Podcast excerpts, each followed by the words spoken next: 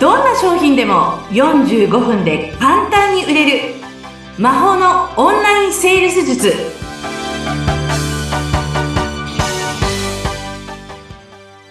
こんにちはセールスコンサルタントの高見彩生ですよろしくお願いしますよろしくお願いします。今回もアシスタントは相本幸子です。高水さん、今日も楽しみにしておりました。よろしくお願いします。よろしくお願いしますさあ、もう今日はですね、私からどんどん質問を、個人的な聞きたいことをぶつけていこうかと思ってるんですけど、大丈夫ですか？もちろんです。ちょっと怖いけど。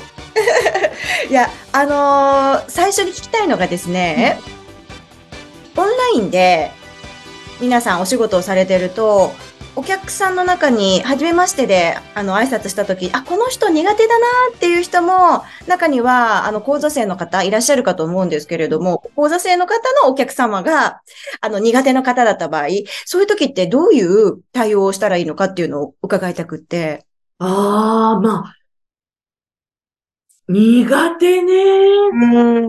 まあ、初対面だから、まうんだその先はわからないとしても、あ、なんか、ちょっと苦手かも、みたいなファーストインプレッション？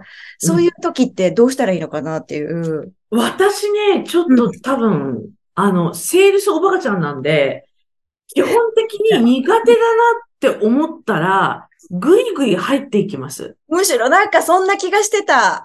やっぱり、いや、そうですよね。うんなんなか、あとね、まあ、そもそもすごくこう、根底の部分にあるのが、はい。苦手って思っても、仕事って基本的に割り切っちゃってるんですよ。ああの、セールスが。うんなので、まあ遊び、仕事でもあり、遊びでもあるんですけどね、セールスは私にとって。なんですけど、基本的にでも仕事でずっとやってきてたので、うん苦手とか得意っていうのは、えっとね、得意にする、一番最初から馴染む人ってそんな少ないんですよ、セールスやってて。あ、そもそもね、そうです、そうです。わけないよと。そう。なるほそうど。なんですよ。だから、基本的にはもういじっていくスタンスなので、いじる？いじっていきます。え、苦手かもとか、まあちょっとわかんない方でもいじっていくってことですか？例えば、まあ、相本さんだとしたら、うんうんうん。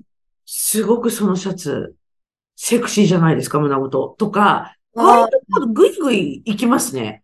あの、教えて教えてっていう感じです。なるほど、なるほど。そうでね、教えて教えてほしいって、要するに興味を持つんですよね。でで興味を持ってそうやっていくと、嫌なお客様ってあんまりいないんですよ。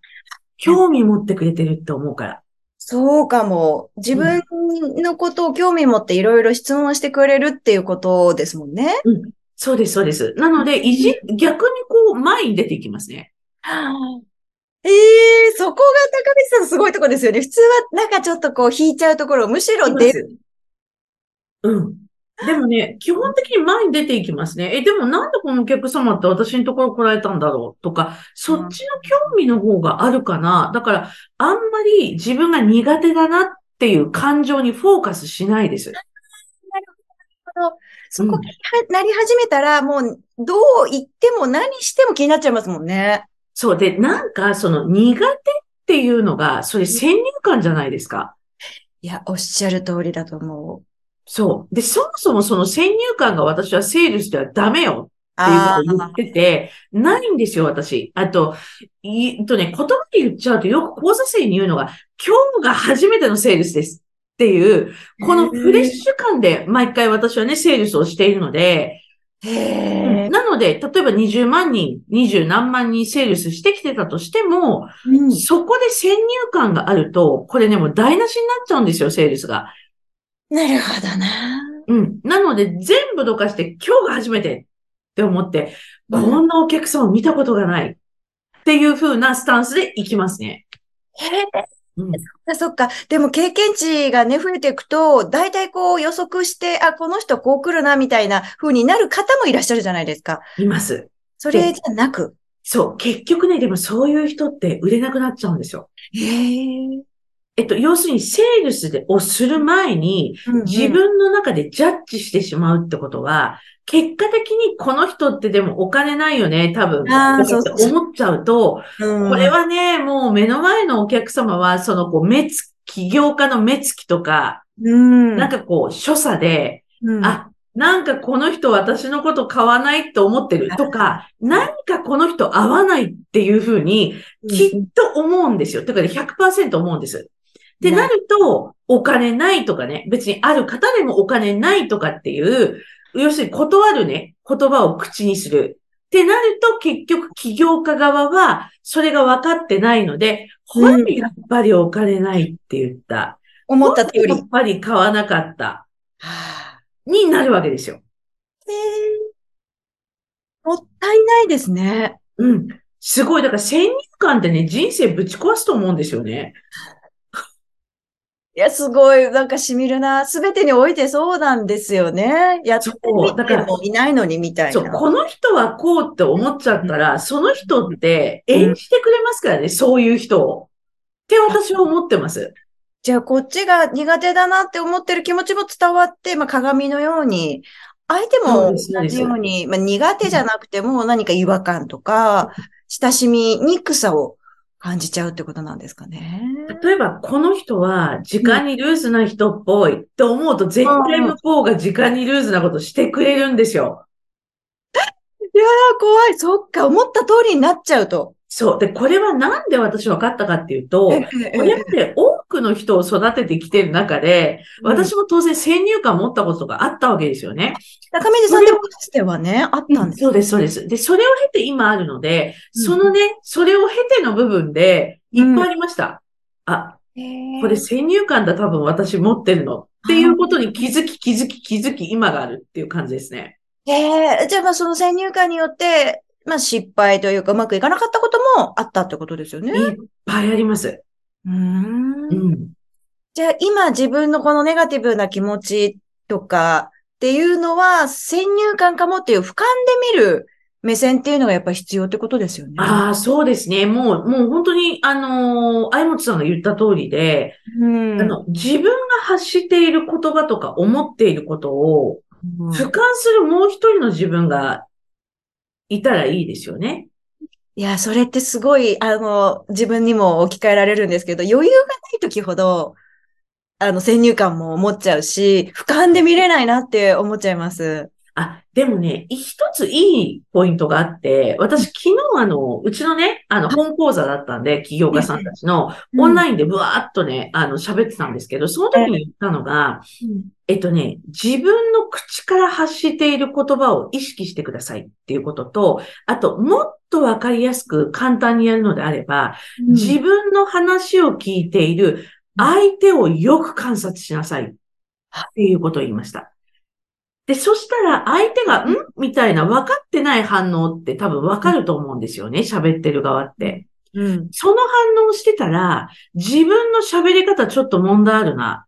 これ分かってないな。理解されてないな。っていうこと。つまり、俯瞰する別の自分、俯瞰している別の自分っていうのを、目の前の話を聞いてる人に置き換えちゃえばいいんですよ。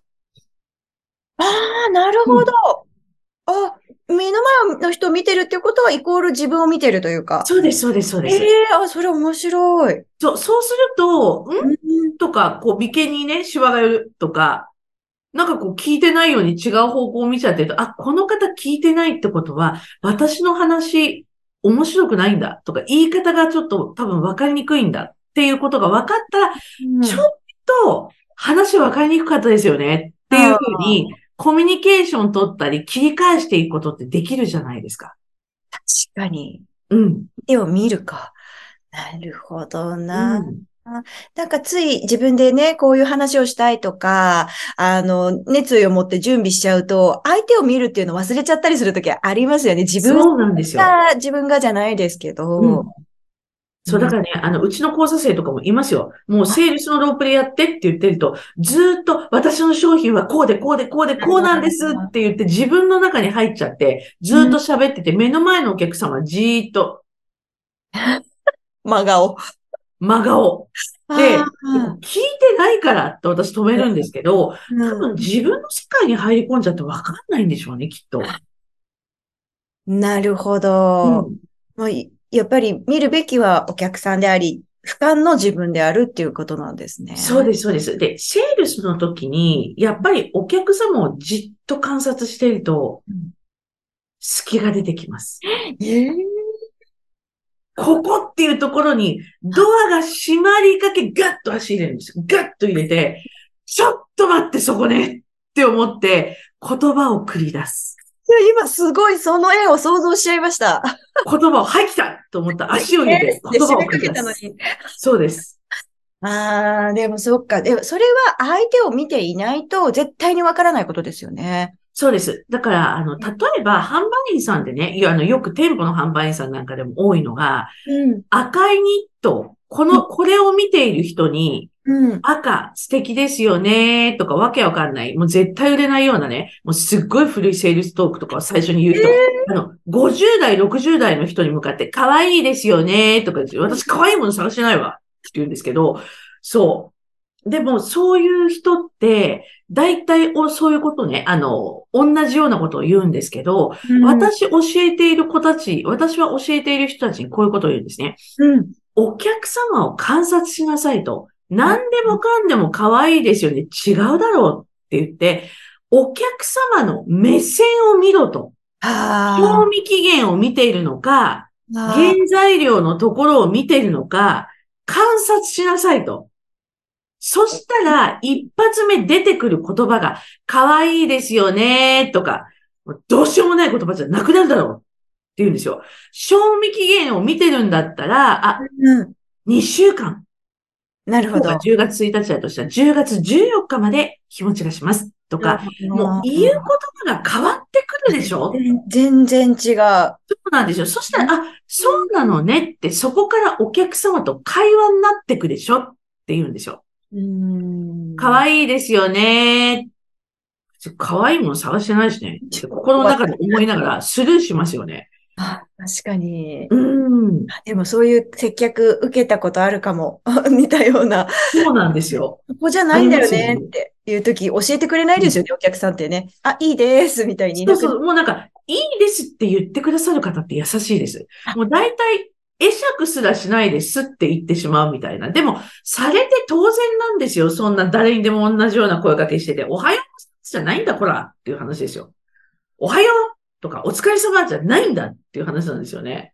確かに。いやー、でもそっか。あの、最初のね、質問は苦手なお客さんにはどう接したらいいかっていうことだったんですけど、まあ結局は本当にいつもこの一貫してこの番組でお伝えしている相手を見るっていうことにね、答えはあるんだなっていうのがよくわかりました。もう、相本さん、まとめ方漫画が上手すぎて、一生ついていきたい。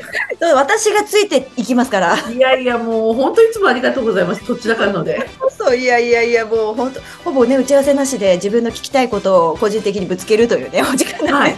いやいや、めちゃくちゃ楽しいです。ありがとうございます。私も本当にハッとするようなことばかりで、はい、お時間やってきてしまったんですが、ここまでとなります。また続きは別の回で伺いたいと思います。高水さん、楽しかったです。ありがとうございましたありが。とうございました。